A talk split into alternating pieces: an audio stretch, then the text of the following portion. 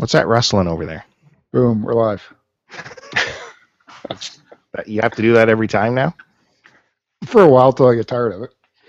What was uh, the message you gave me shortly after I got home from work at nine o'clock in the morning? Um, the phone's going off. What was what was going on with you? I said, uh, where are you, dude? Are you going to be logging on? so I thought we were going to do our half hour warm up before the start of the show. In the AM. I thought we were Yeah. recording at 9.30 in the morning. Because what's the time difference between uh, here and Japan? Is it 12 hours? Something like that. It's 12 o'clock now. 12 uh, noon. Yeah, ten o'clock here, ten at night. Well, I wasn't following the uh, the Twitter messaging going on between you guys, so That you were involved with. you never let me know what was going on. Oh no. Well, it, I wasn't shocked that you had uh, screwed up the time. I thought that was pretty funny. Hmm. Yeah, dumb dumb. Well, Dum-dum. I'm in the same category because if I hadn't casually checked it last night, I totally forgot. I was waiting for that 12 hour mark where I could, you know, text you and say, okay, it's 12 hours from now. We don't have to worry about what the clock says. It's just 12 hours from now. I'm glad you were thinking that far ahead. Yeah, well, no, you beat me to it. So Richard is always on top of things. Well, do I What- do I still have the honor of being the guest that has been booked the furthest in advance? Oh, absolutely. we have, we've never had this kind of uh, a schedule before. It's crazy. What were you? A month in advance? We had you booked. Well, you sent out the invitation uh, months and months ago, but yeah, I think we finally settled on something a few weeks back. I don't know if uh, we could ever get it together this much again, but uh, hey, it, it all worked out. Are we ever going to have someone on that's a, a further location as well? You got Necromancer out there. Yeah, Yeah, we definitely got to get that guy on for sure. Ah, I hear hear a little voice. Yeah, Voxet is here joining the call. Nice. I don't know what I'm thinking exposing her to you two. Oh yeah, exactly. What is Bill? going on?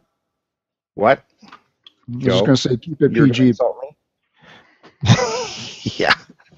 What is going on out there in Japan? I heard there was a bit of a ground uh, shake. Anything Yeah, we woke up in the middle of the night. We had an earthquake. Nah, it was a mild one. Basically, the alarms go off, you wake up, and it's nothing too big. So that happens uh, often, or you're used to Oh it? yeah, we get earthquakes all the time. Jeez. I'm down south, so it doesn't really hit us as hard. It, they tend to happen a bit more central or northern, but you, know, you still feel them once in a while. What This do you mean one- by what do you mean by alarms though? Is it like a siren Uh, going off? No, they have all the cell phones in the country are linked to earthquake alarms. So whenever there's an earthquake, there'll just be like a special alarm that goes off on your phone. That's crazy. I had no idea. Get a lot of use out of them. It was nuts after the big earthquake a few years back. One with the whole I'm trying to talk here. Yeah.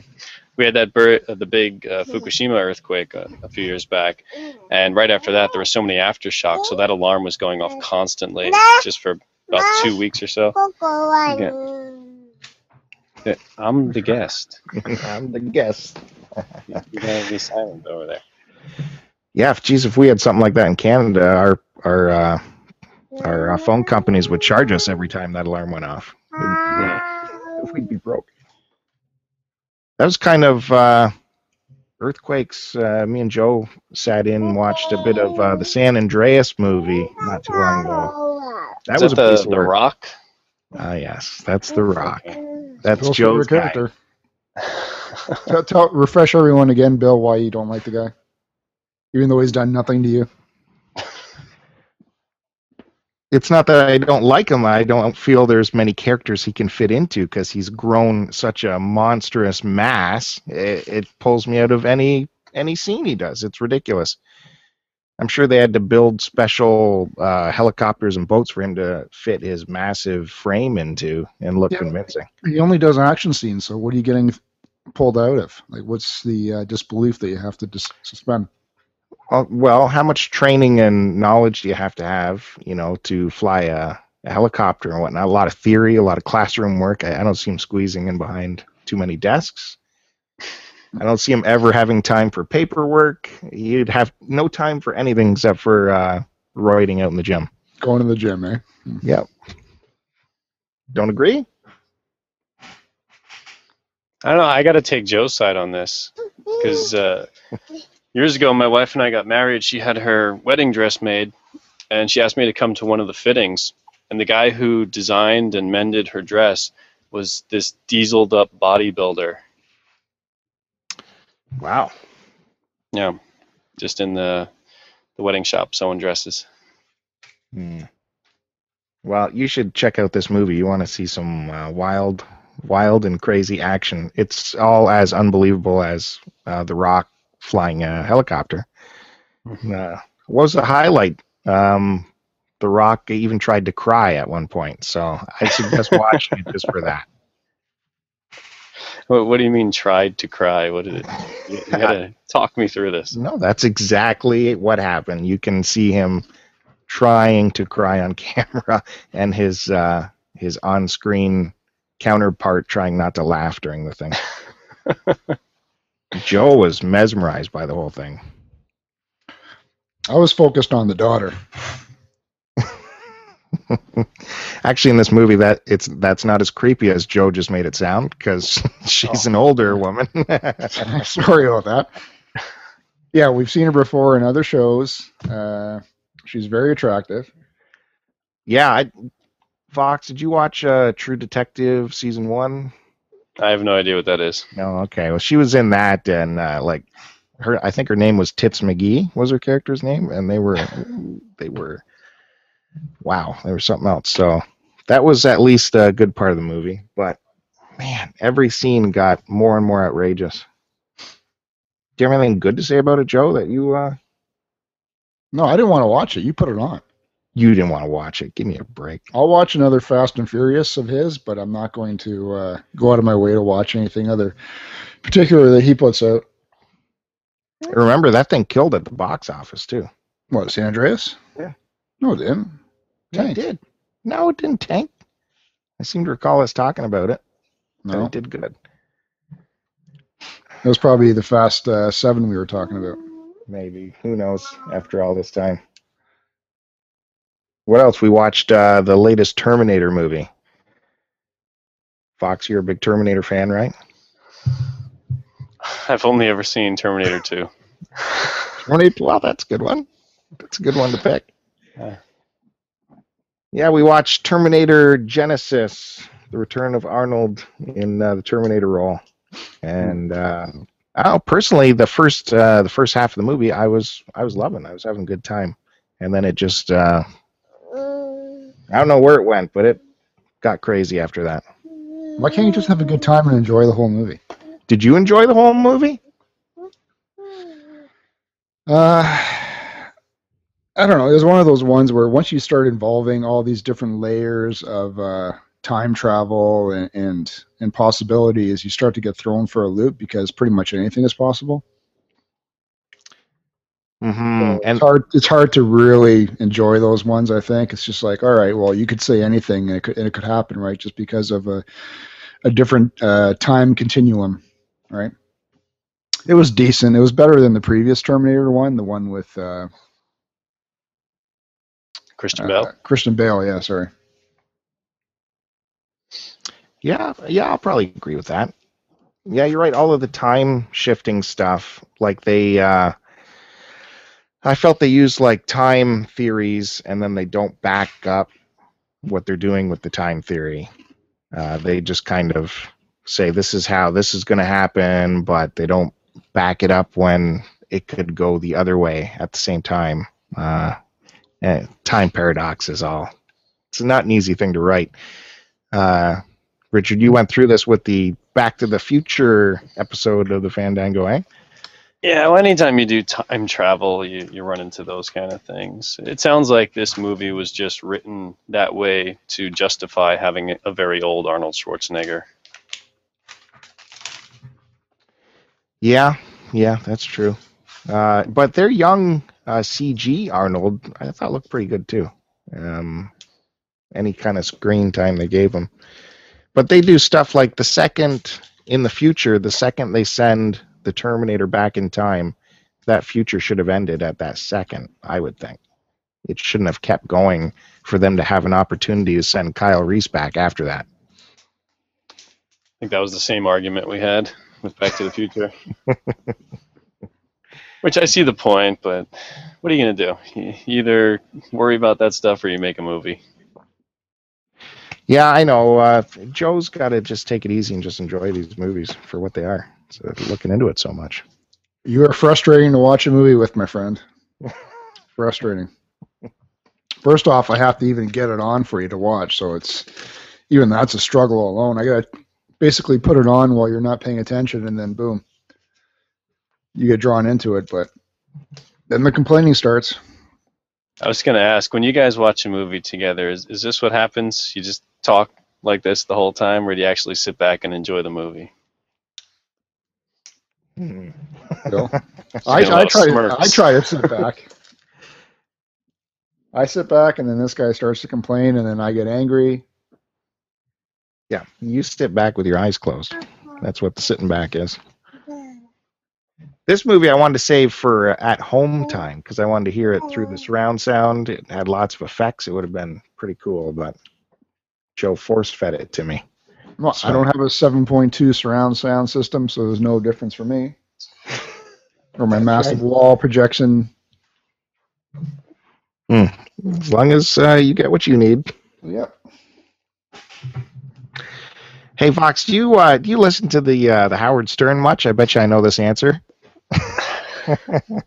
I have attempted to listen to Howard Stern probably about a half a dozen times.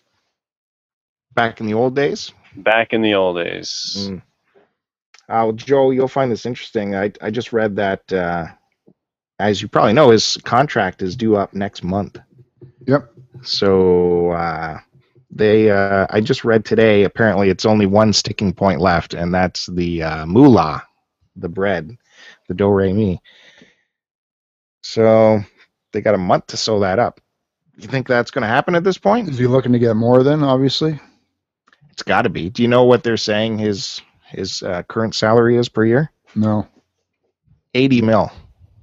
Per year, eh? Million. yeah. I wonder how much more it would have to be for him to sign. Is he only on satellite now? Yep. Yeah, he's been on satellite since 2006. 80 mil. 80 mil. Yeah. And what is he three days a week now, Joe, or four days? No, three days. Holy crap. And how long is his show? Three hours? Four hours? Uh, yeah, between three and four, and then uh, I forget how many weeks of holidays he gets in the year though, but it's like between. It's got to be at least eight weeks of holidays. Yeah, I seem to So recall. uh, uh, yeah, he's ten- riding the gravy train there. I guess he wants to get back up to that original contract they gave him, you know, when he first launched on satellite. Well, Is what do you mean? His the, his second contract that he renegotiated in um, what 2011 was more than his previous one. Was it? I thought it was a drop, and that was No, this went whole- animosity. His whole thing was going crazy about uh, why would I sign back if I'm going to get paid less? It makes no absolutely no sense. Well, if he's getting paid 80 mil, that's less, isn't it? Because his first uh, contract was 100 mil for five years. Like 100 No, mil per year for five years. That included uh, everything, I think, like all budgetary means and all that nonsense. Mm. From what I understood, I he he was adamant that there was no way he would sign back if he was to get less. So I'll take it for what it is, but um, yeah, I, I kind of had no doubt that he was going to come back again. I'm not sure if he would do this for another five years, but I'm sure on- on top of uh, whatever he gets paid, 80 plus million a year, there's going to be a lot of incentives in terms of uh, like he still has all the video rights and everything, right? Yeah, which he's doing nothing with. So, does that mean he doesn't care about the future because he's not doing anything with his video? What does it mean? Hello? I don't know. How the hell I know, man. As you listen to it every day. I kind of stopped. Kind of. Uh, Yes, I've been listening to every episode since 2011. And that's all I listen to in the car. And when you're pumping iron, looking in the mirror at yourself. Sometimes. Doesn't give you much motivation, but what do you too, listen to, Bill, when you're pumping iron? there's too many podcasts to listen to, man. You know that. All you gotta do is look at the cartridgeclub.org and the podcast section. Why'd you avoid that question? What do you listen to when you're pumping iron? I just told you, podcasts. Oh, okay. That's what we do. Like lying? uh well we listen to that wtf uh, podcast with lorne michaels we don't like to talk about the big boy podcast too much but that was uh that was a big one lorne michaels for like two hours on wtf That was good. It still wasn't even enough time to delve into everything. The whole history behind him and even just his minute interaction with uh, uh, with Marc Maron, you know, barely even fit into that two hour spot. yeah i thought marc went kind of soft on him you know because every snl cast member he's had on he would ask about the lorne experience. And every cast member has said that they never knew they got hired after their meeting with lorne. So i was hoping marc would ask that question like why do you never tell people uh, that you've actually hired them and leave them in limbo for a week It's all part of the mystery. Hey Vox, what uh, is is the podcast scene big in in Japan there? I have no clue. I, I exist in a very small world. I don't I don't go out and try to find new things. If nobody tells me anything, I don't learn it. oh boy we're going to get into that later for sure This is make uh, infuri. I'm always yelling at the computer when I'm listening to you guys. what? Like, how does he not know any of this stuff? You're in the best place. You're you're in the best place of the world to have all the latest and greatest. And Yeah, I've I've been through this conversation with people before. They really sent the wrong person over here because I, I enjoy being disconnected. I, I need my free time. Hmm. yeah we're going to get into all that we're going to have to dig deep find out the psychosis behind it all um the coolest thing in that Lorne Michaels interview was uh, he was talking about the early days, the days of the 70s and 80s in television. And uh, to keep a program on the air, they needed to have 40 million viewers, uh, which is crazy nowadays to think that. That blew me away. well, it's like you said, there was like what the two or three main networks.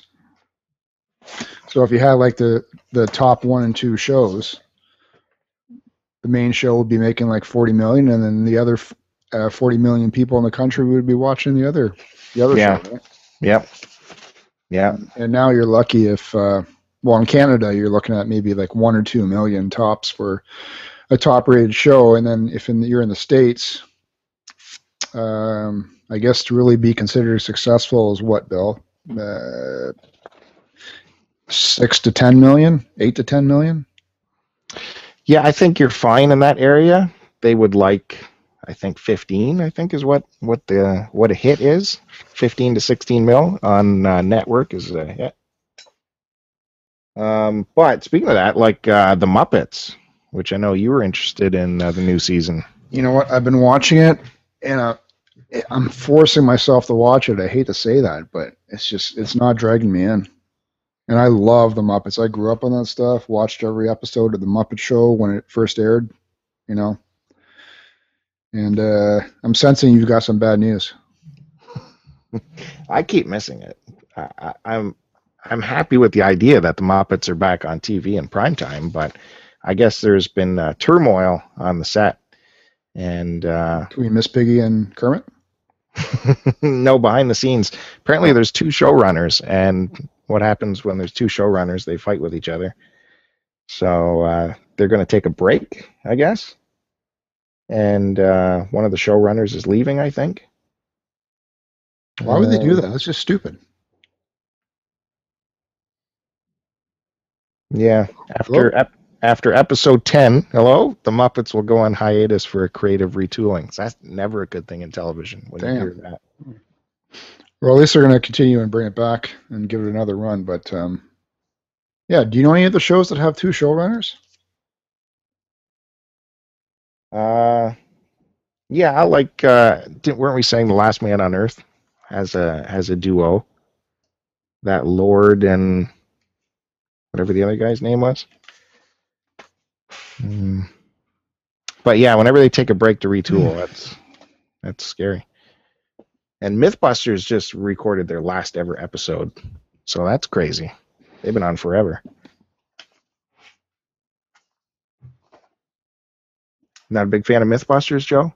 No, I, I grew tired of that after the first couple seasons. Does Richard know what MythBusters is? I've heard the name. All right. man, I would have lost that one. oh yeah. Hmm. Um. Another big breakfast gone. All right, man. Enough of this nonsense. Why don't you uh, start the Wanna do show? this? Yeah. Let's get All things right. rolling. Okay, everyone, welcome to another episode of STC Pod. This is episode number 59. I can't believe we made it this far. I'm Joe, and you've been hearing my co host, Bill. Yep. That's me. so, if you've never checked us out before, we're a free form conversation show where basically Bill and I just go back and forth one another on anything and everything going on in our lives between video games, TVs, movies, you name it. We talk about it. Uh, you can find and follow us in the following places on Twitter at STC Pod. That's the account that Bill handles for us. You can check me out on Twitter at AC Decepticon. You can check out our website, which is www.stcpod.com. You can check out my blog at www.angrycanadiandecepticon.blogspot.ca. Uh, we are on YouTube at youtube.com slash start to continue. And breaking news, we are now on Podbean, which is stcpod.podbean.com. We are leaving that piece of crap Podomatic and switching over to Podbean.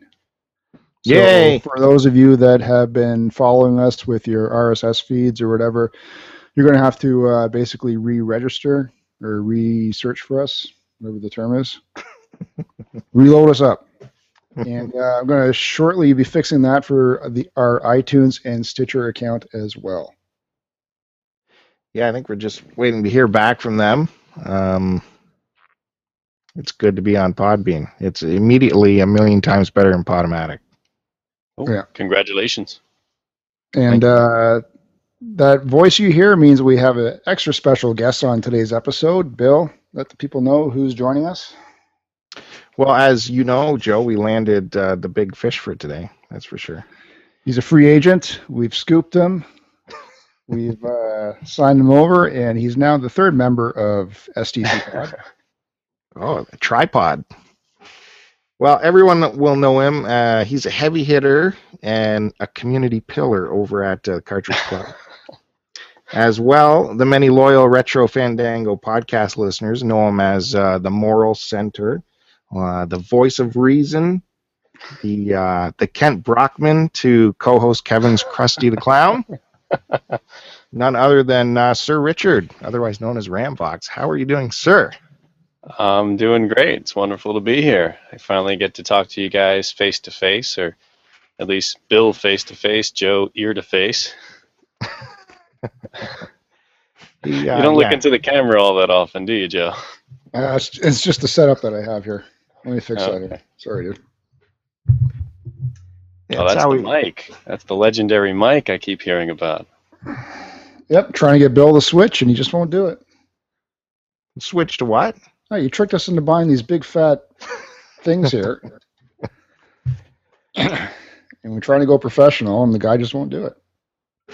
Uh, these are professional. What are you talking about? Look at it. The stature, the size of it, the shininess. Anyways, about uh, the Podbean, um, we we definitely want to thank all the listeners who have supported us. Uh, either just with kind words or donations or even the t-shirt drive uh, they were able to get us off that awful podomatic and on podbean. Our show will still be on podomatic for a couple weeks. I don't know not for too much longer. And uh, then we're full-time over at podbean and all the episodes will be available. All of them.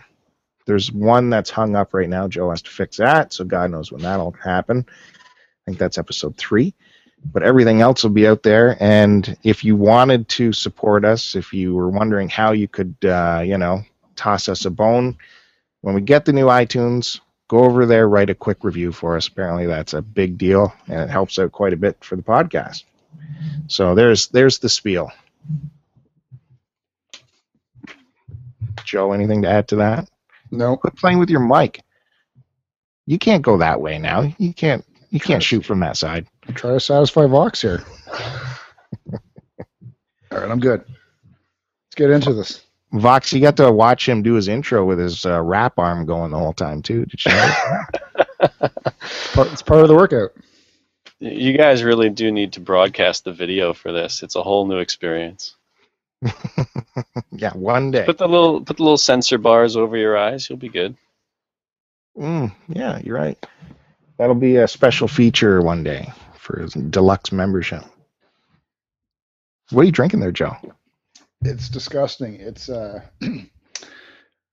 Mike's hard iced tea and lemonade. Hmm.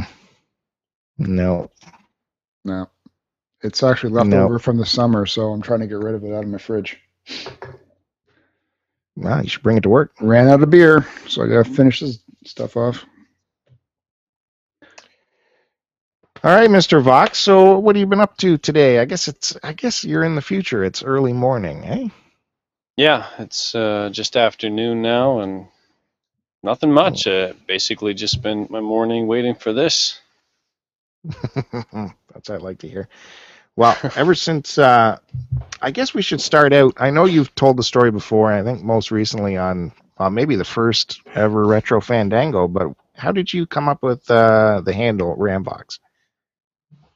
Uh, well, like most of us, I'm really kind of an introverted person.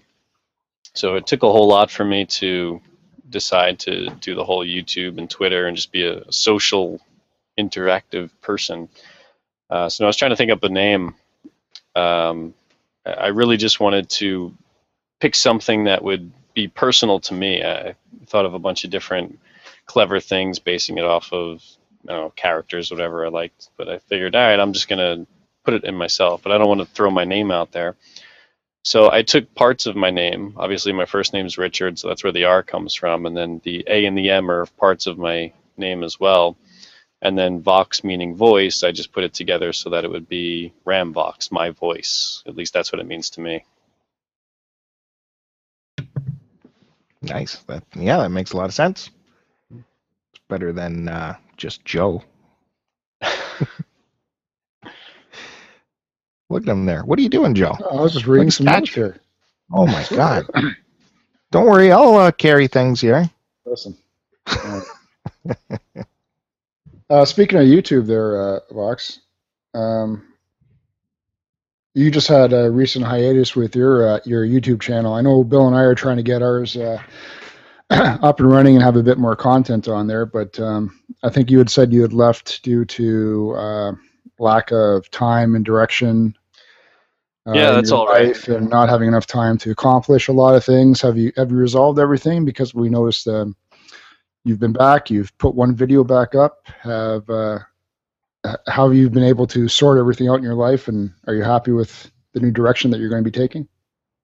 Um, well, yes and no, and to a lot of that.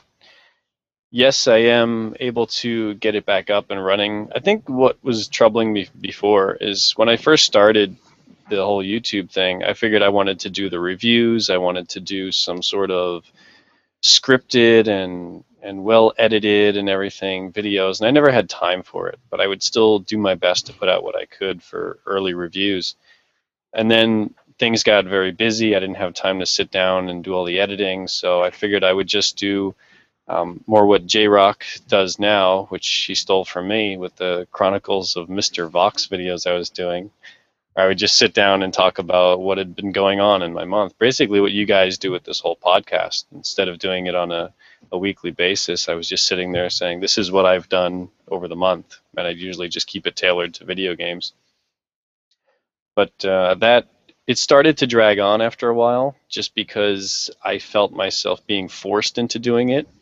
It really wasn't that fun to, to keep up that content, or if I realized I didn't have a whole lot that I did, if I didn't buy a lot of things or play a lot of games, there wasn't a whole lot for me to talk about. So I just have to pad it somehow.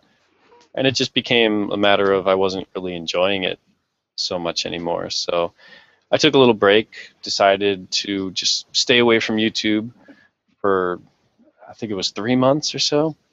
And then I realized I want to go back. I want to do all the same stuff where I just talk about whatever I do, but I'm going to keep it extremely simple and just have one camera set up, one lighting set up, um, no prerequisite of what I'm supposed to do, whether it's supposed to be a review or talking about game pickups or anything like that. So I, I just do whatever I feel like now. And I've decided to approach it with a much more relaxed attitude. It's something that instead of having to force myself to do it on a regular schedule of once a week or once a month, I can just record as many as I want when I have the free time to do so because I'm doing whatever I feel like, and then I can just edit them at my own pace. So I, I, was able to shoot three or four videos one night, so that's what's coming out now, and I'll just spread them out, and then um, I don't know when I get time to do more, I'll do more. So it sounds like you're having, or you're you plan on having a basically you're going to have a lot more fun with it as opposed to it being more of like a work type of thing for you, right? Exactly, and work is is the best word because with the podcast, you guys know it really does feel like a second job at times. Because uh, I do the the Retro Fandango podcast, to do my own YouTube channel, and I'm big into the Cartridge Club. So just getting in there and getting into the forums and seeing what's going on and um, you know, checking in with everybody. It's it, it's a big chunk of time to do all that, and I enjoy it. That's the only reason I do it. But it's it really does take a lot of time. Yeah, especially if you're not being paid for it. It's it's like you said. It's it is work. It, you could spend you know a good solid day and, and barely get half the stuff you need done. Right. Right. Bill, yeah. what uh, what do you think about that, Bill? Well, I like the idea of not having any specific format for a YouTube channel. It, it it's YouTube. Let's let's have fun and put out whatever you know whim you come up with.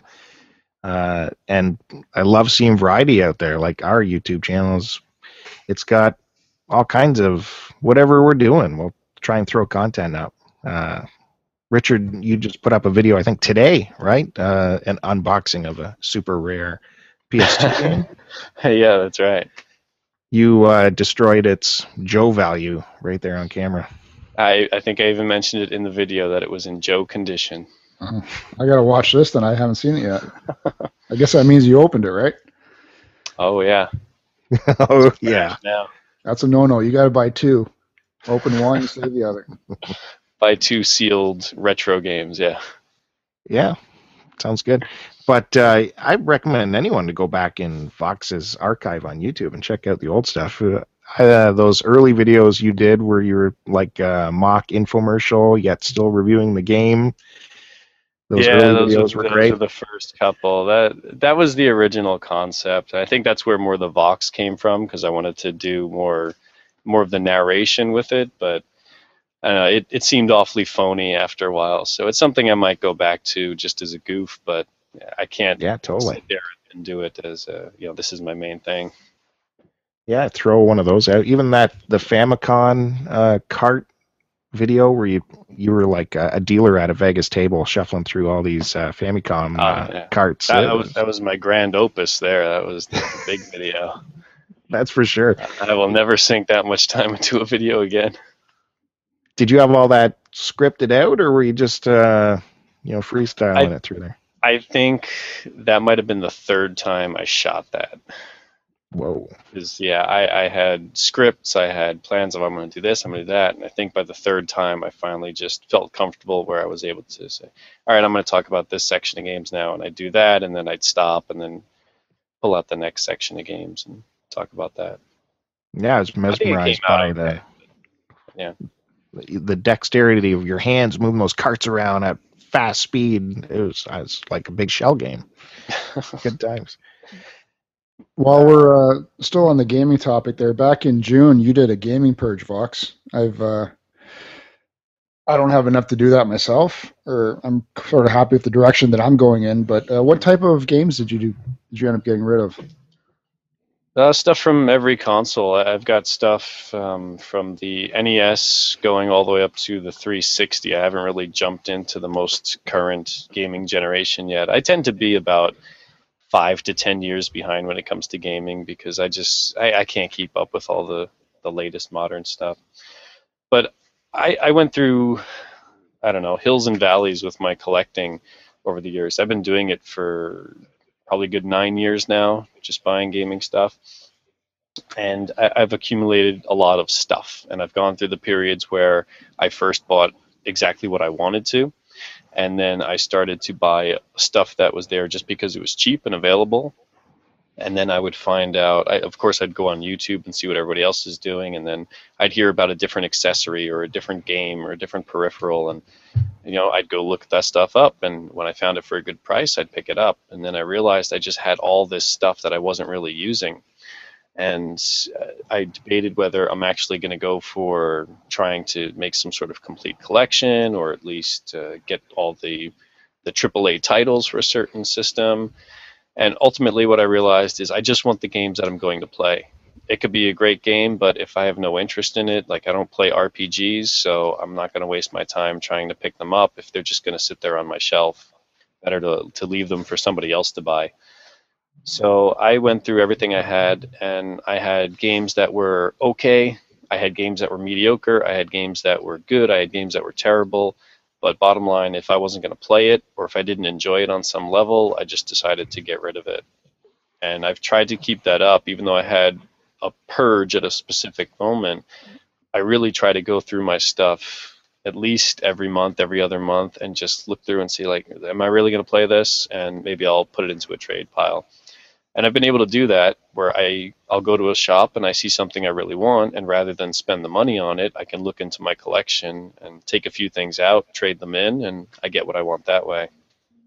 And how are they in terms of like the trade market? There is it. Um, are they pretty open to like say any type of trade, or is it? Uh, are they more restricted there? Most places will take just about anything, but they give you very little. Mm. Uh, it's kind of the compromise where in North America the prices are probably at an all-time high for some systems. I'm sorry, uh, am I coming through in somebody else's speaker? I kind of hear myself. Is that wrecking the audio? I don't No. hear anything. No, you're fine No. here. Okay, sorry. But yeah, if I take something to a store, um, they'll basically give me nothing because the games are a lot cheaper here, but you also don't get as much for trade-in value. So it's it's the pros and the cons there. Um, but there is one store that I found that seems to give me a much better value than others. So whenever I have something to trade, I'll take it there. And you know, even then, you know, uh, a good value on a game might be five dollars considering most other places would give you the equivalent of a nickel or a dime. Wow. Uh, you don't have like a like a Craigslist system there, or like we have Kijiji. Is it better to go that route, or just too much hassle? We have something uh, called Yahoo Auctions, and I think that's probably the closest to to an eBay or something like that. But one of the rules I have for my own gaming is I don't buy anything online. I only buy stuff from the stores, so I don't I don't deal with any of that.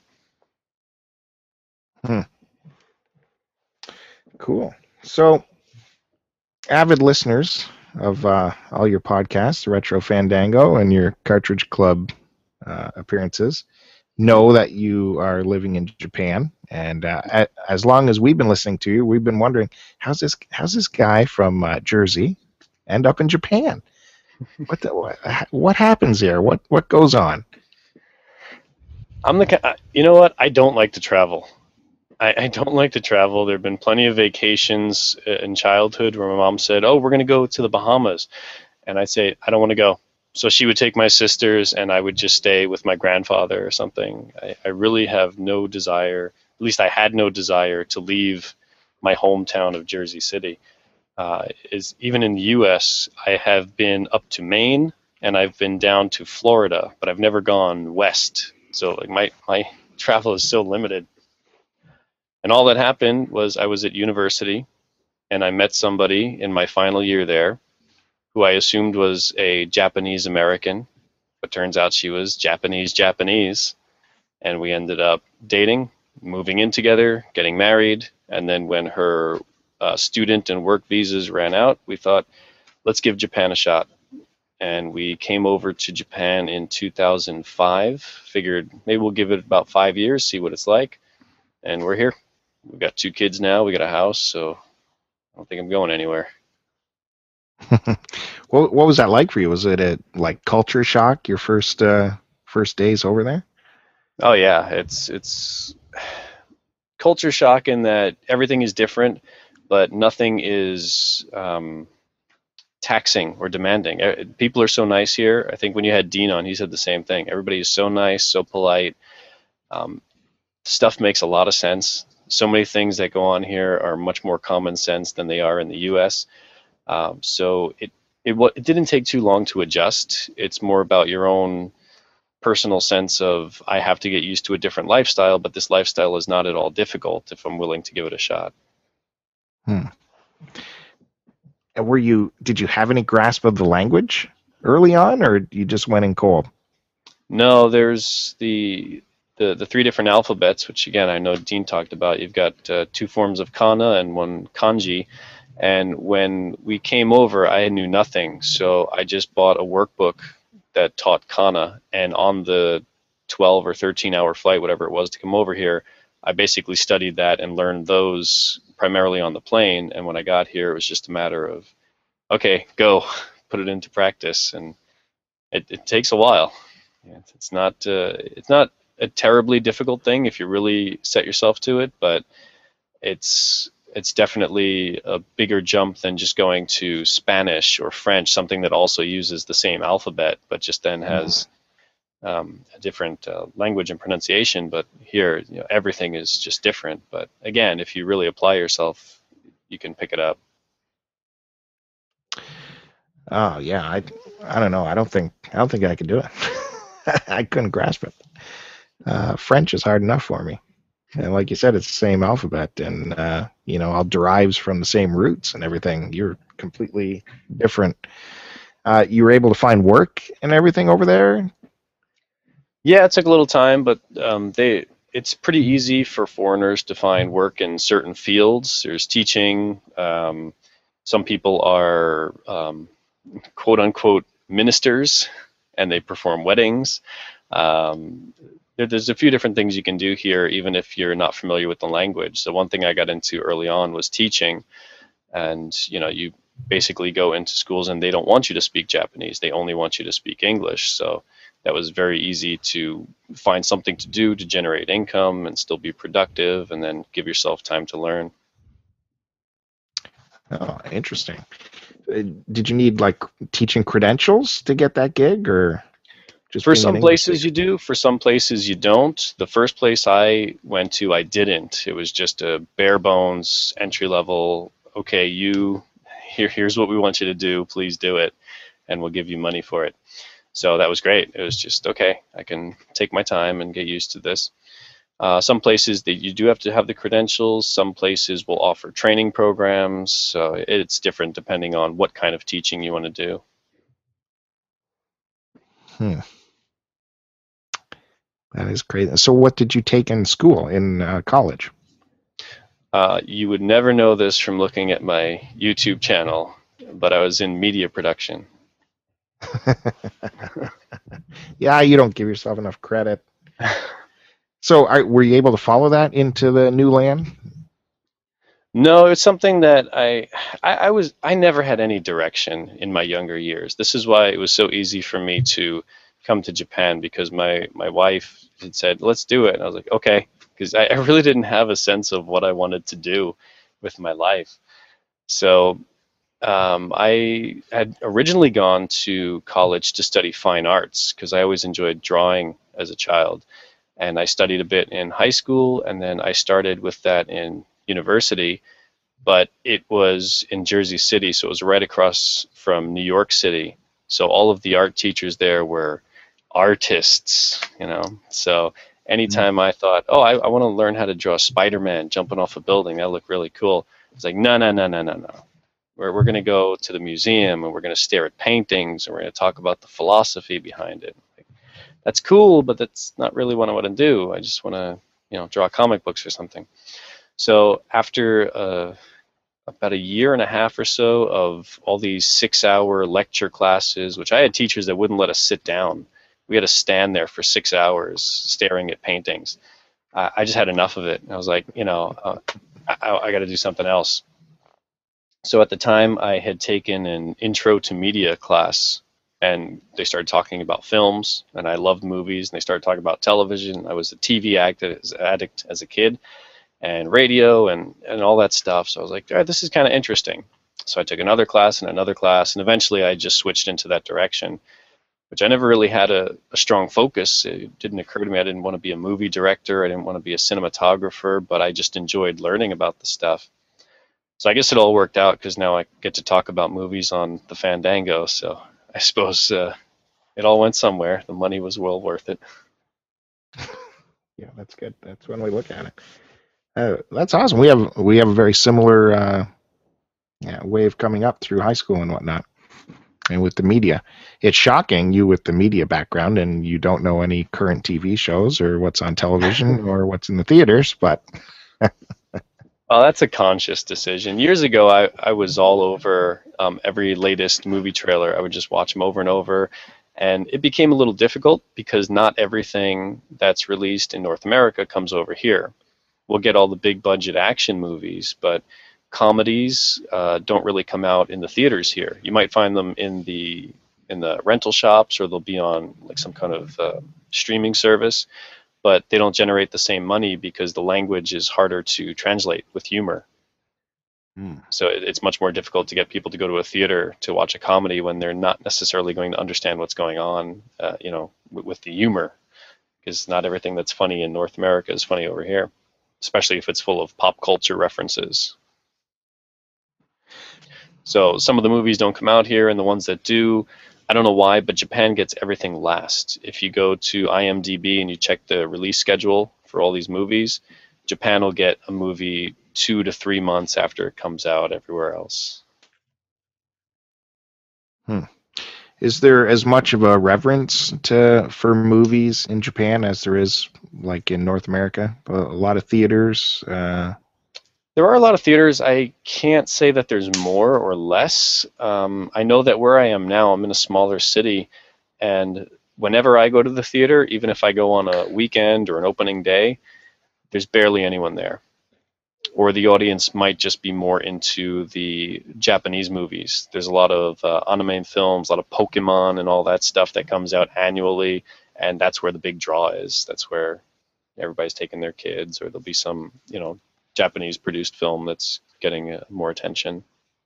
so this hype that we see here that doesn't necessarily translate over there. Like this Star Wars business is Oh, the it nation does. already have their tickets like they do here. I I don't know that people are doing pre-orders like that. I'm sure that it's definitely nowhere near uh, the level that it is in North America.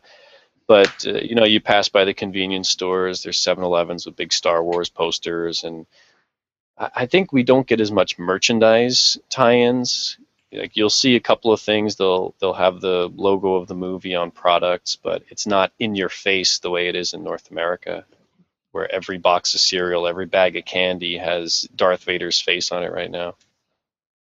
Oh God! Every, like I, they're selling CoverGirl makeup uh, branded for Star Wars. There, there you go. That, that's what sickens me. I'm not going to get into the whole Star Wars rant here, but I'm so tired. I'm so glad I'm over here and I don't have to have that stuff in my face.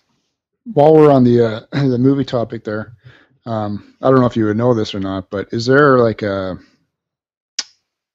uh, in, in the Japan culture? Is there like a are they big on movie stars per se as as they are in North America, or is it? Um, Oh yeah, they're they're big on North American movie stars. but in, I know. is there a, like um, the Japanese equivalent of it? Is that Yes and no. There are some big movie stars, but I don't think that they get the the same appeal that uh, like Johnny Depp or George Clooney or whoever's popular now do. Um, they they Prob- seem probably pretty because obsessed. they're just not on a, a worldwide basis as the North American stars, I guess, right? Right, yeah. And the Japanese celebrity is a totally different thing. Um, you would never see Tom Cruise doing an, a television commercial for coffee or you know some some little product like that. But here, if you're popular, you're everywhere. So as soon as you become popular, you're going to be on magazine covers. You're going to be guesting on variety shows, not just talk shows like like uh, Letterman or anything you'll be on shows where they're throwing pies in people's faces and just watching them slide across the floor because Right. it's slapstick humor. It's funny. Is the uh, wealth equivalent the same, you think, for a, a Japanese star? Like once you I- become I couldn't popular at that? Yeah. Yeah, I mean they make a lot of money. I don't know how comparable it is to the multi-million dollar contracts that North American actors get, but you know they they definitely get paid well. It's funny because anytime I talk about this topic or think about it in terms of uh, Japan, I always think of uh, uh, what is it? Bill Murray's movie Lost in Translation. Did you ever see Mhm. that? Nope. Hmm. He's uh, basically he's he's uh, aging North American, I guess, movie TV star, and he goes over there for. Uh, they pay him like two million dollars to do uh, a whiskey commercial right. in Japan. And in the midst of it, he meets uh, another North American girl, and then uh, she sort of shows him like the nightlife in Japan and and the crazy culture of entertainment there. I guess hmm I don't know. That's just the only perspective that I have. That's why I wanted to pick your brain on it.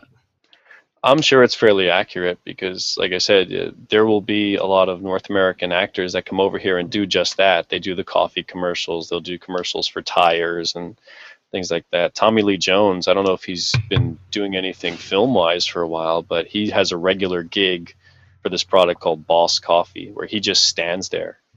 he, he plays he plays in, in the commercials he's an alien that's come down and disguised as a human, but he'll just be standing there while other people are talking and doing things, and he's just maybe he's making sushi or, you know, looking in a direction or something, and I'm sure he gets paid very well for it. Yeah, it's interesting, Joe. You brought up that Lost in Translation. I'm in the same boat. Where, or I think about Japan. It's really the only only uh, the latest images I have in my head of Japan. is just flashing lights and crowded people and loud arcades and dance simulators and nightclubs. And There's definitely a lot of that around if you go to the right area. is this uh, is this what Voxy does every night? Uh, visits the loud nightclubs. You're looking at what I do every night. I sit in this room and I talk to a bunch of knuckleheads in the North uh, uh, North America. Is there a, is there a craze going on at the moment in Japan? Like, is there do you know what the latest fad might be or anything like that, No. technology wise or anything like that? Uh, same as what's going on anywhere else. Whatever Yeah. the latest iPhone is, or I don't know. It honestly, it just doesn't. you know, you want to get into this, but I'm really not concerned with what most of the world is doing. I really enjoy being just unchanged from all that stuff. Crazy. Well, you've mentioned a couple uh, fandangos ago, and it stuck in my mind that there was uh, a castle near your house or a palace. Yeah, there's a castle. What is going on there? Where do you live? The enchanted land. There are castles all over Japan. It's so feudal, very old.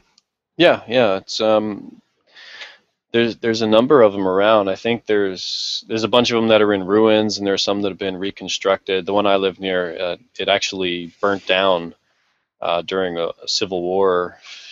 Gosh, maybe hundred years ago or so. So technically, they consider it a replica because it was rebuilt, but it was rebuilt using the same um, method. Like they didn't use any power tools or anything like that. They had to use all the old style tools and and all the proper um, materials that would be appropriate for the time.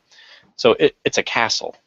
I mean, it's a straight up. You can walk in. It's a giant castle. I don't know why they would call it a replica, but yeah, it's it's over there. I can see it from my house. Uh, that's cool. And so it's open to the public kind of thing. Yep, go there a lot. It's kind of fun. You just sit down on the grounds around it, and they got the the river going around it, like the moat, and they got the steep walls going up, and you can just sit there and think about the wars that were going on, people like, shooting and stabbing each other, let the Oh, kids yeah. run around and play. That sounds like Joe's property, anyways. what Well, it is nice. I think that's one of the big differences between uh, Japan, the common sense over here, and what goes on in other parts of the world. There's really not a whole lot of uh, barricades and things. There's a lot of steep cliffs and things around there, and I think in America certainly there would be all these signs and people saying, "No, you can't go too close to the edge. You're going to get hurt." You could fall right into the river here if you wanted to. It's your own common sense and judgment that keeps you out of there. that is refreshing to hear that, that that's what you meant by common sense. That Yeah. Yeah. Well, it, it the worst thing in the world is when you go to one of these tourist spots and you see this beautiful sculpture or something, and they have to throw a stupid tacky sign on that says, "Please don't climb on this." You know? Yep. Um, you mentioned the uh, the Japanese television. Is it is it watchable for you? No. Is there any- no. No, very little of it. It's it's a lot of slapstick. It's a lot of vaudeville, which I, I don't have a problem with, but it it's the same thing over and over again. It's a lot of you'll like there aren't comedians the way we had like George Carlin, where someone would get up and they would just tell you stories in a humorous way. Here it's a lot of jokes. It's a lot of setup and and then I slap you in the face and it's funny. So it, it really goes back to a lot of uh, Laurel and Hardy, which again, it's it's not bad, but I get tired of seeing the same thing over and over again.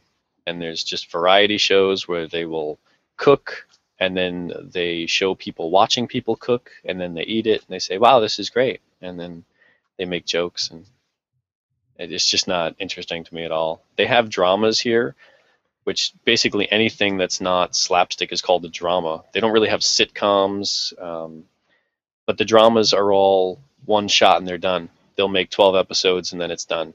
They very rarely go into a second season for shows here.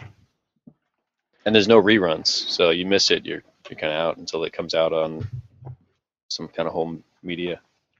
Do they have like some kind of soap opera situation too, or like yeah, uh, there's different ones. Yeah, there's um.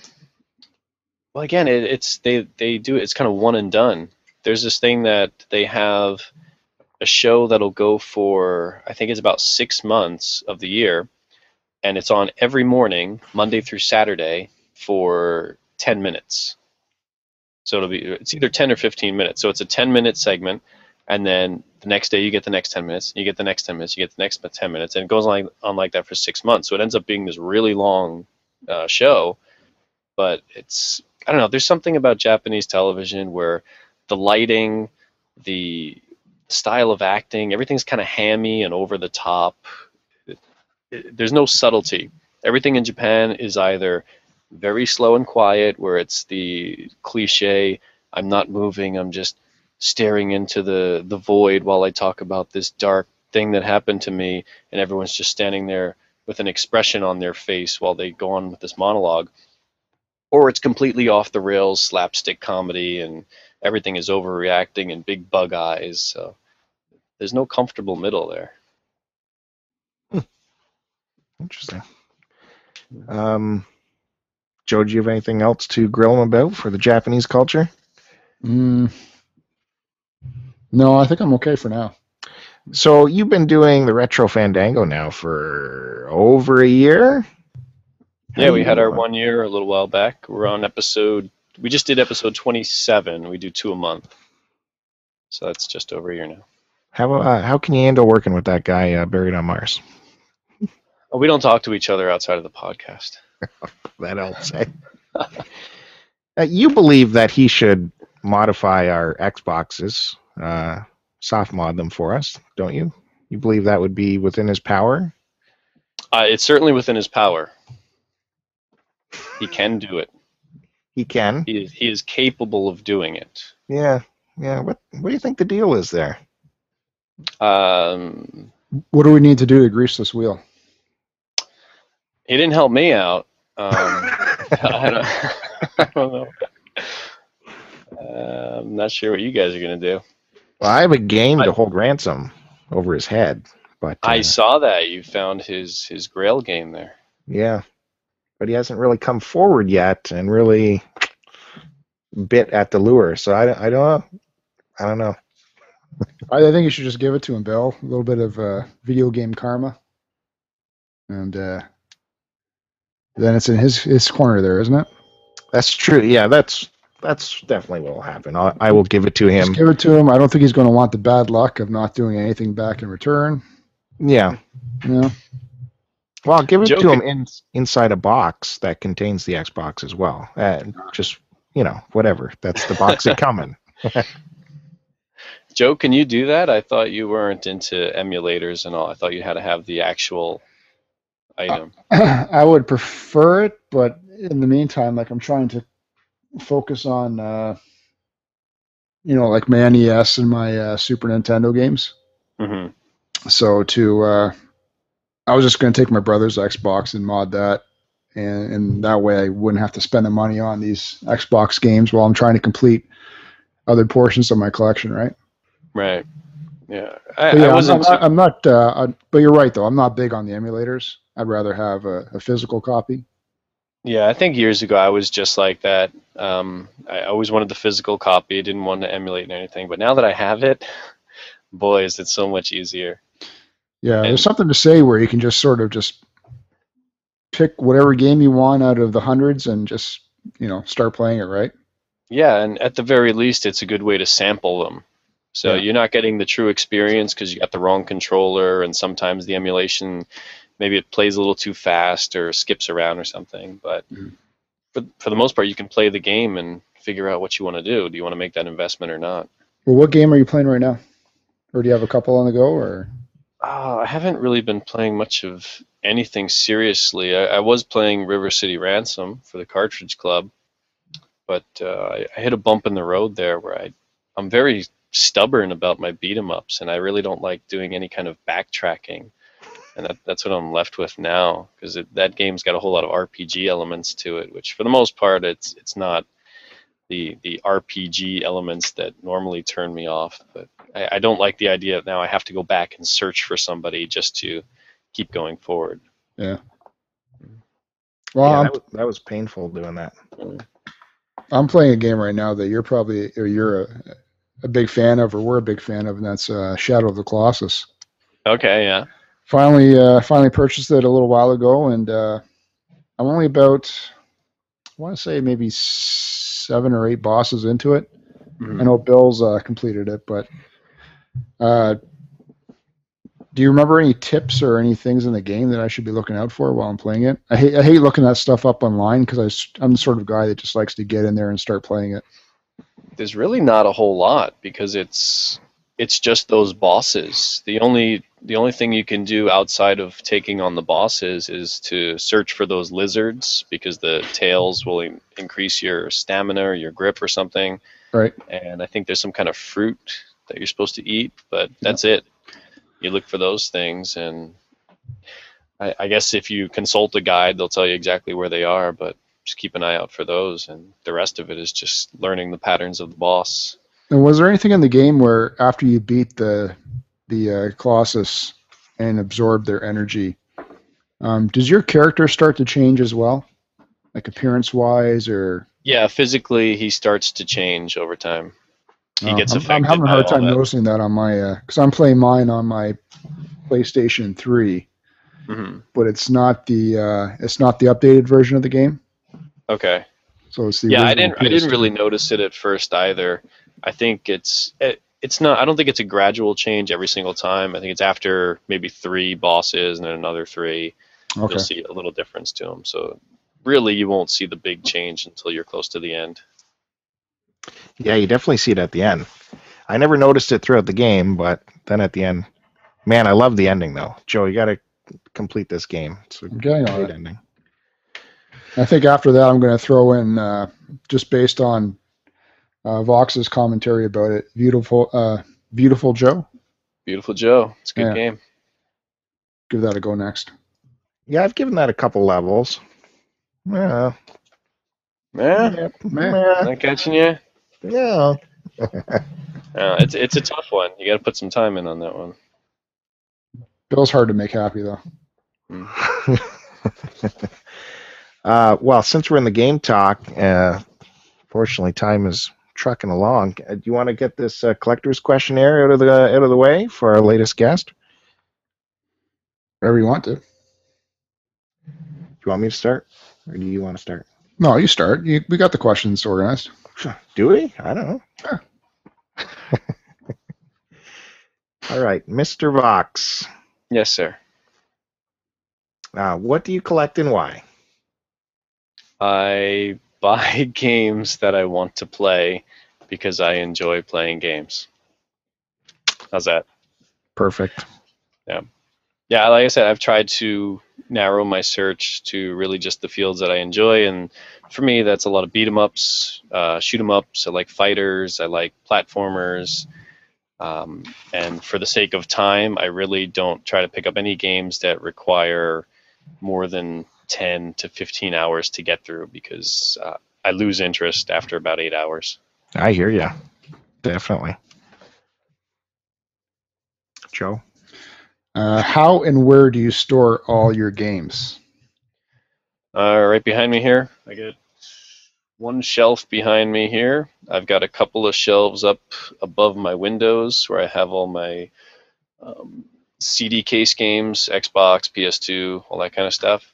Uh, Genesis as well up there. All the loose cartridges are behind me on the small shelf on the top. On the bottom, I've got all the uh, CD-based games, PS1, Dreamcast, Sega Saturn, and then I've got a couple of bins underneath my desk here that I've got all my Super Famicom and N64 cartridges in.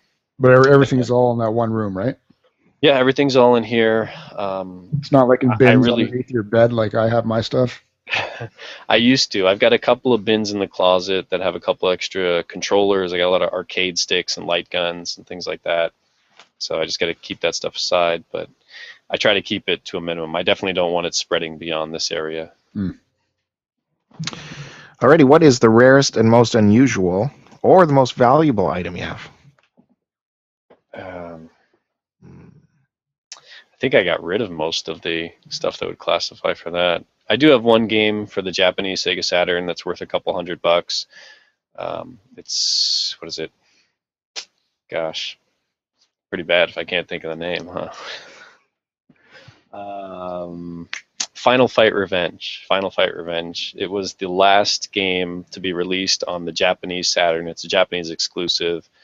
Uh, I guess it wasn't released in a, a large quantity, and I just happened to be in the store at the right time where somebody put it on the shelf, and it was one of those. Uh, it was like a bookstore slash game store, and they had no idea what it was, so they put it out for just bare bones price, and I got it really cheap. Is there a white whale item that you're looking for? Not really. No. Uh, I'm sure there is if I put together a list of all the games I want, but I, I try not to take it that seriously. So there are games that I'm interested in picking up here and there, but I I try not to keep uh, my focus on I really have to get this game because if I find myself thinking about it constantly, like I really have to get this, I really have to get this, I feel like my focus is shifting where I'd rather just be happy with the stuff I have. But you know, there's always something else out there that I'd love to get. Uh, you might have already told us, but what has given you the biggest thrill? Biggest thrill. Yeah, that Xbox is pretty sweet. that is that is a lovely addition. Um, biggest thrill.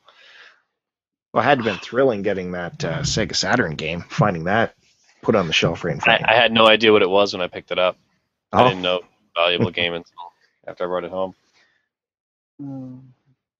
No, I I'm blanking. I don't know. I, there's a bunch of stuff uh, that I have that I enjoy, but oh, uh, okay, I'll go with this one. My Rob, my my Japanese family computer robot.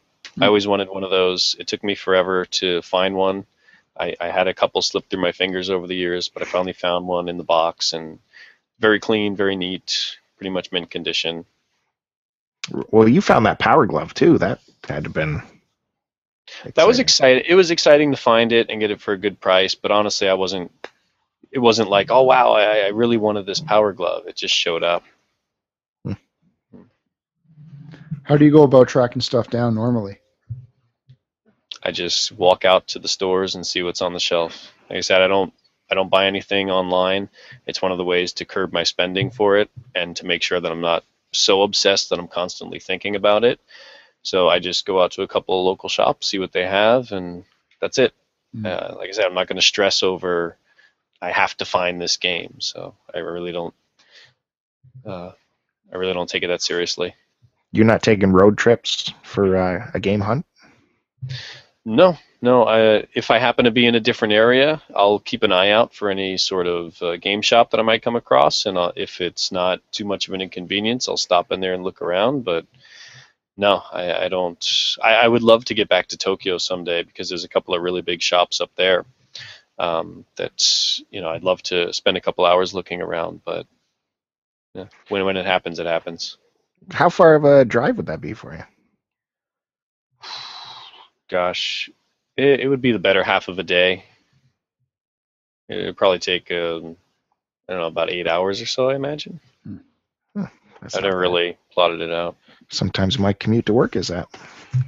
Is that just because of traffic wise or just the distance from where distance. I'm pretty far south. Yeah. And Tokyo's right in the middle. But if you were to go all the way to Tokyo, um, because it is such a major city, would there be a big price difference in the items there? Like, would it be worth worth it going? I don't think it would matter from prefecture to prefecture. I think the prices are fairly common throughout. It's really just going to depend if you go to a collector shop or just some some uh, secondhand shop that happens to have games. Okay. Because I've been surprised. You'll find things in the collector shop that are astronomically more expensive, but sometimes they'll have stuff that's cheaper because these smaller shops just have no idea what to charge at times and they just throw random prices on them. So, how do you think you will eventually dispose of your collection? My honest hope is that someday I have the strength to just throw it all away. You know, it's as as much as I enjoy this hobby and as much time and, and energy as I spent on it and how much fun I have talking with everybody, there's a part of me that absolutely hates collecting. No, there, there's a part of me that outside of my gaming collection, I really try to have very little in, in terms of um, possessions. I, I've recently, when I did that gaming purge, I also purged a lot of my other stuff. I went through all my clothes, I went through my books, I went through DVDs, music, everything, and I'm really just trying to strip a lot of that stuff away. Um, I, I hate the fact that I have this, you know, collector inside me at times, because over the years, it's not just been games. As a, as a kid, I've collected different things. Um, it's been comic books, it's been action figures, it's been. I, I've got a jar of dice on my desk here. I, I don't do anything with dice, but I just have like when I see a cool set of dice, I'm like, oh, that, that's awesome. I've got a jar of coins here from all over the world, places that I've never been to, that I'm never going to spend. I I don't. They're not fancy coins that you want to hang up and like, oh, this is a valuable piece from 200 years ago. They're just coins from around the world, and I, I just have them in jars here because I have that collector inside me that always wants to have these things, and it, it makes me sick at times where I just want to be able to throw it all out the window and be done with it. So, as far as the games go, I'm going to hopefully whittle it down over the years and just make it to that small selection of games that I really want to play and really enjoy. And that's it. I don't want to have the, the shelves and, and all the accessories and everything unless I'm actually using them and enjoying them. Do you think it'd be a, you'd have a different take on it if, um, you know, aside from the accumulation of everything, if it wasn't such a uh, monetary based uh, factor in terms of collecting everything, and and if prices weren't so exorbitant, would you have a different taste or Well, I, that, that kind of is my perspective because the prices here are much tamer than they are where you are. Um, it, I can get games for a dollar easily, and sometimes really good games. Uh, but you know, when when I buy what for me is an expensive game, might be uh, the equivalent of thirty dollars. You know, and I think that's kind of the average for a lot of uh, games in your area. Mhm. So it, it really doesn't cost me that much to accumulate this stuff, and I still have space that I could put more in here, but it's that that tendency to not be able to let it go. I mean, I've got stuff that I'm sure everyone can relate to. You have things from your childhood that you don't use, and you keep them in the closet or you keep them under the bed. You keep them somewhere out of the way where you're not looking at them, you're not using them. But anytime you come across it and you think, well, should I get rid of this? You'd have that, mm, I don't know, maybe, maybe, and then you end up just putting it somewhere else and, and still not using it. And that's what I really want to get over. Uh, I just want to be able to say, I'm not using it, get rid of it. And like I said, that purge I did a little while ago, I was able to do that. I threw away uh, yearbooks, photo albums from of, of events and people that I, I no longer talk to, I no longer keep in touch with. So I just I don't need it. Um, a lot of stuff uh, from my childhood that I just held on to because it's old and I had it when I was a kid, but I I don't need it. So I hope games Joe is listening to all this. Yeah, you gotta. I should have you over at my place and give me a hand. Don't forget, Joe has TV guides from 1992. I've heard, yeah. Older. Yeah. Uh, what's your all-time favorite item, regardless of value or rarity? Favorite item. Or items? Um, yeah, I like that Rob. He's pretty cool. Um, uh, I don't know if I should say this. It's gonna get a little sappy, but Kevin sent me a copy of Darkwing Duck on the NES, and for many years that was a game that I, I really wanted more than anything else, and he he got it for me. It's probably the game I was the most excited to receive. Um, so that's up there. Um, Doesn't have to be a video game item either. Oh, video game? Maybe my TV. I really like my TV. I was so jazzed to to get a, an old school TV, and I just found this one day. It was in a trash pile, and luckily it works. So Hmm. I'll go with that. Okay, and uh, finally, in uh, the world of collecting, what is your greatest regret? Probably just selling the stuff that I had when I was younger.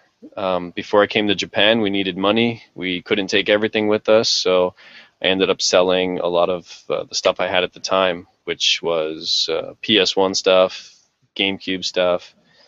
Um, I guess in terms of um, material possessions, that's my biggest regret, getting rid of those things for next to nothing.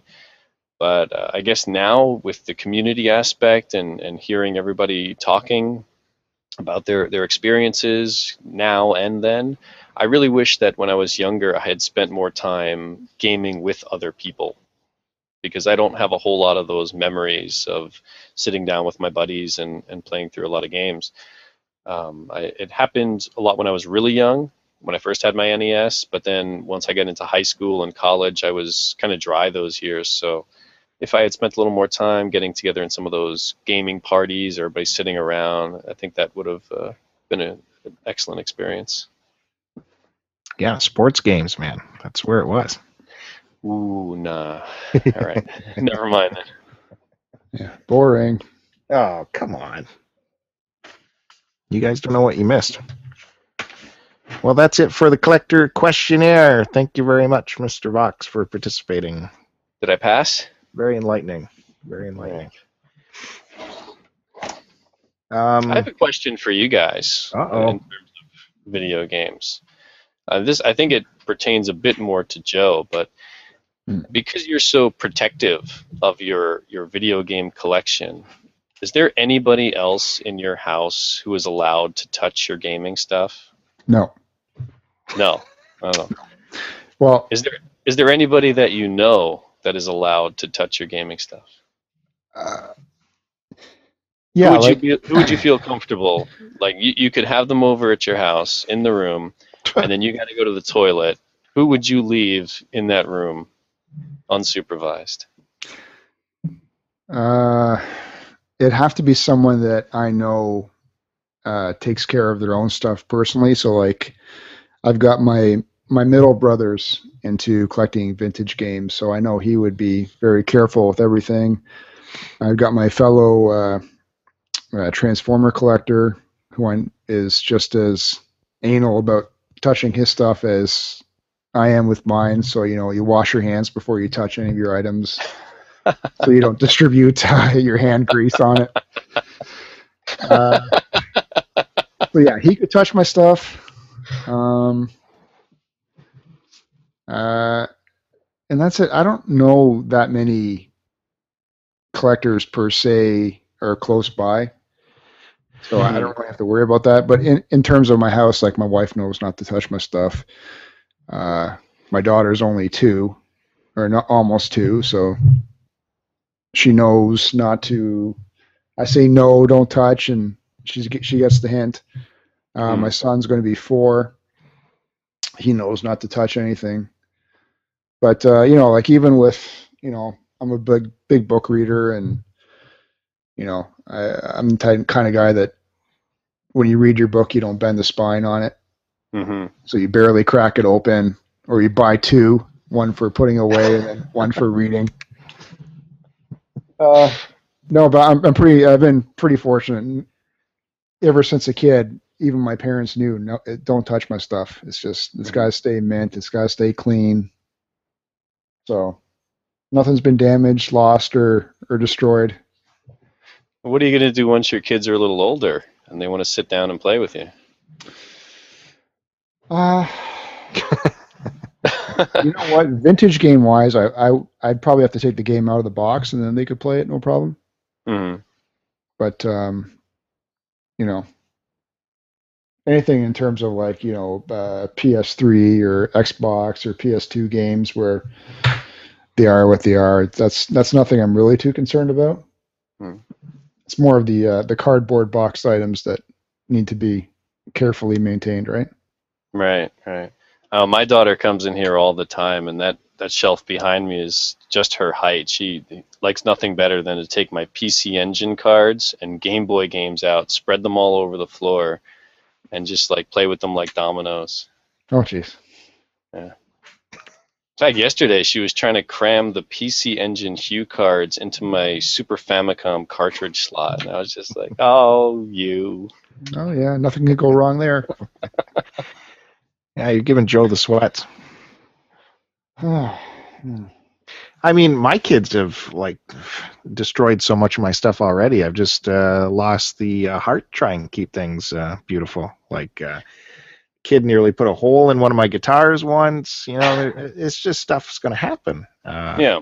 You know, what can you do? So, Yeah, and that Uh, that's the whole thing I was getting into before of all the the possessions. I, I want to be able to just say, all right, fine, you put a scratch on my game, whatever, I can still play it.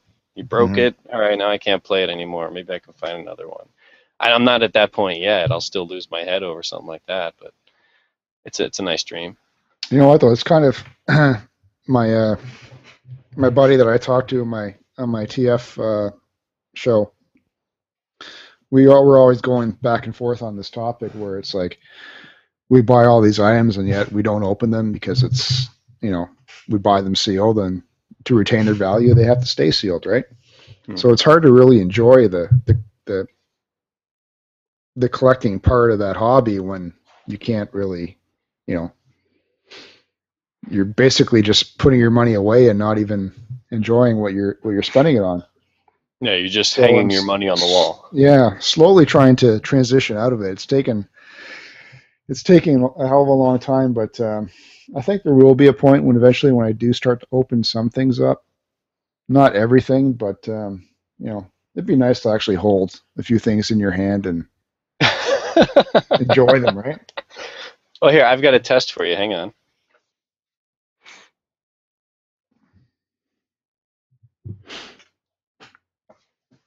Here, this will test your, your level right now. Here's my uh, one of my two transformers. I've got a Revoltech uh, Megatron here, Yep. which I've taken him out. And uh, here's his hand. That, uh, oh, it's this one. Nope, nope, nope. Oh no, no! I'm just just gonna have to snap it off. there you go. Is it supposed to do that? Uh, I don't know. How you feeling? You all right? Uh, well, it's not mine, so I'm not too upset about it. Okay. No, I know I did snap his hand off at one point, and the plastic did break. Maybe I glued it back on. Anyway, I, I can relate. I got Transformers.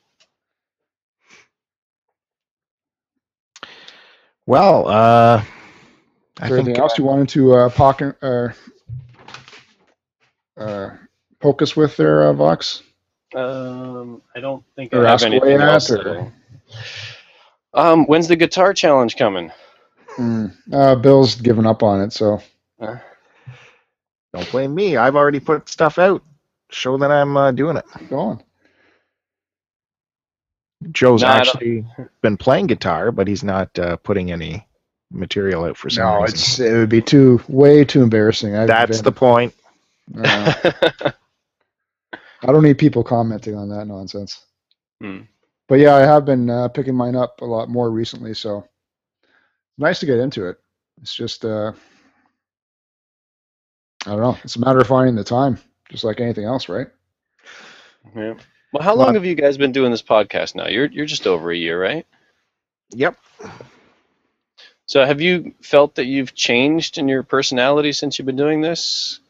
I mean, uh, it's kind of the same thing again. A lot of us are introverts here. Do you find yourself changing in how you can be open about your hobbies or yourself with the, the people around you, or at least the people you interact with uh, across the world with the podcasts and all the Cartridge Club stuff?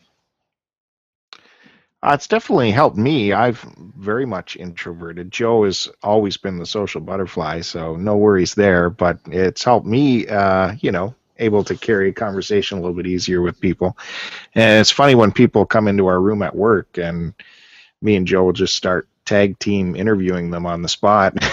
it's just like a TV show. They don't know what's happening, and then away they go. But yeah, I, I'm I'm sure it's helped out for me. It's uh, it's been a good experience. I don't know. Since uh, Mm. episode one, you guys have always had a good banter. Yeah, we we we just pretty much clicked right off the start, so that's that's nothing new for us.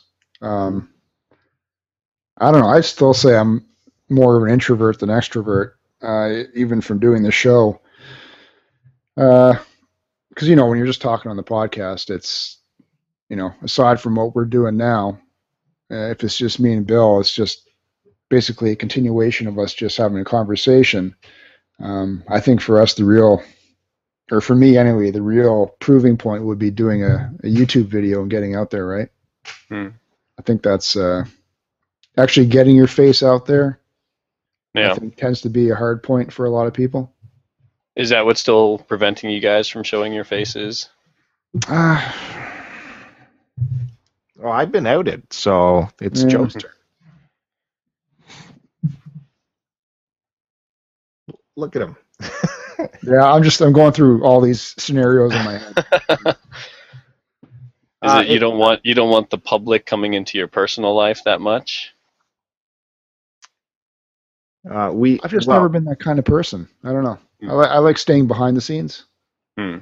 Yeah, but uh, I think at some point it's going to have to, um, even for my own personal good, you know, just get out there and, you know, like they say, put yourself out there and see what happens. All right. Uh, what more can be said? I think we've said it all. Joe, are you happy? Yeah, very happy.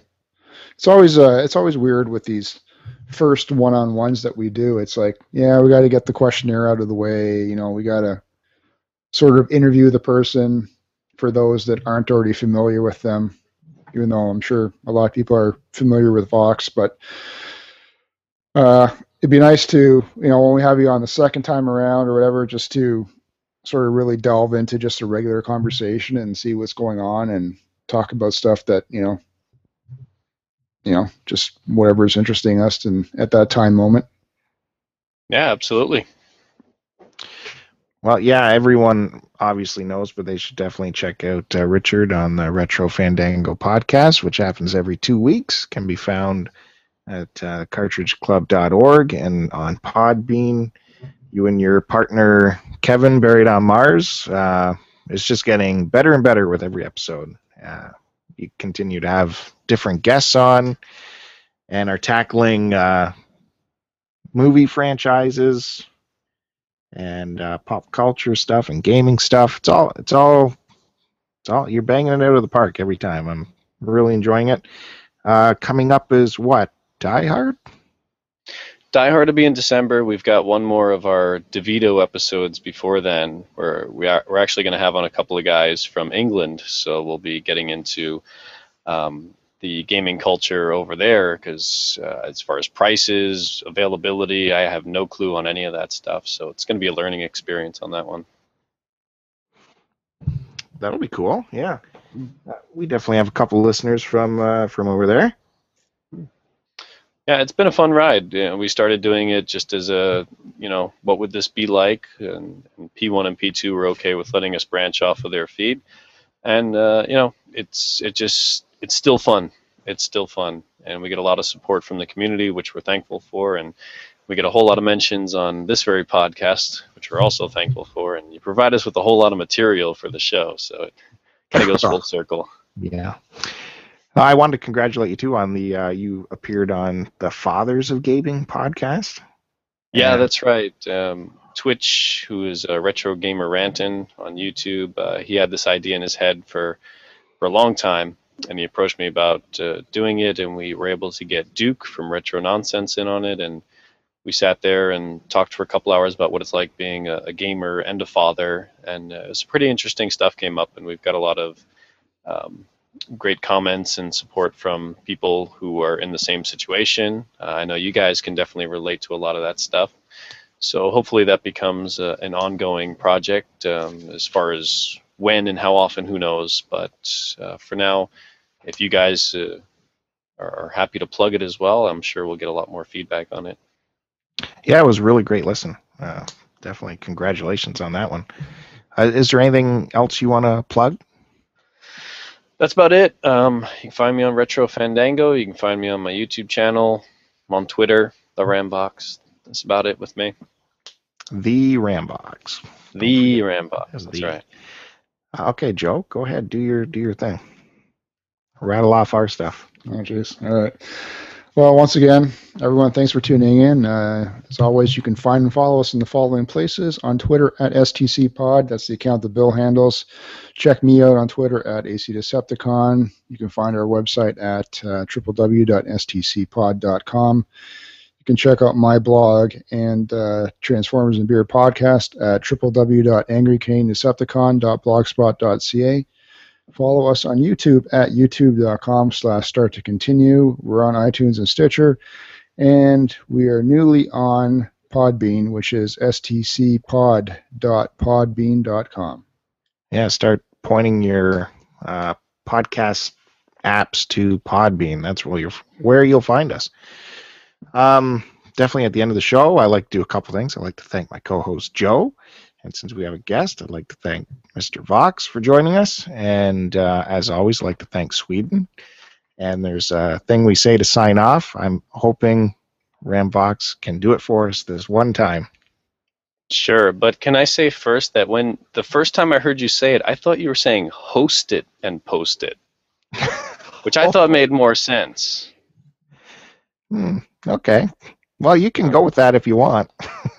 Well, I don't want to upset the fans, the loyal listeners who who crave that phrase. Well, that could be a trivia moment for one of your quizzes in the future.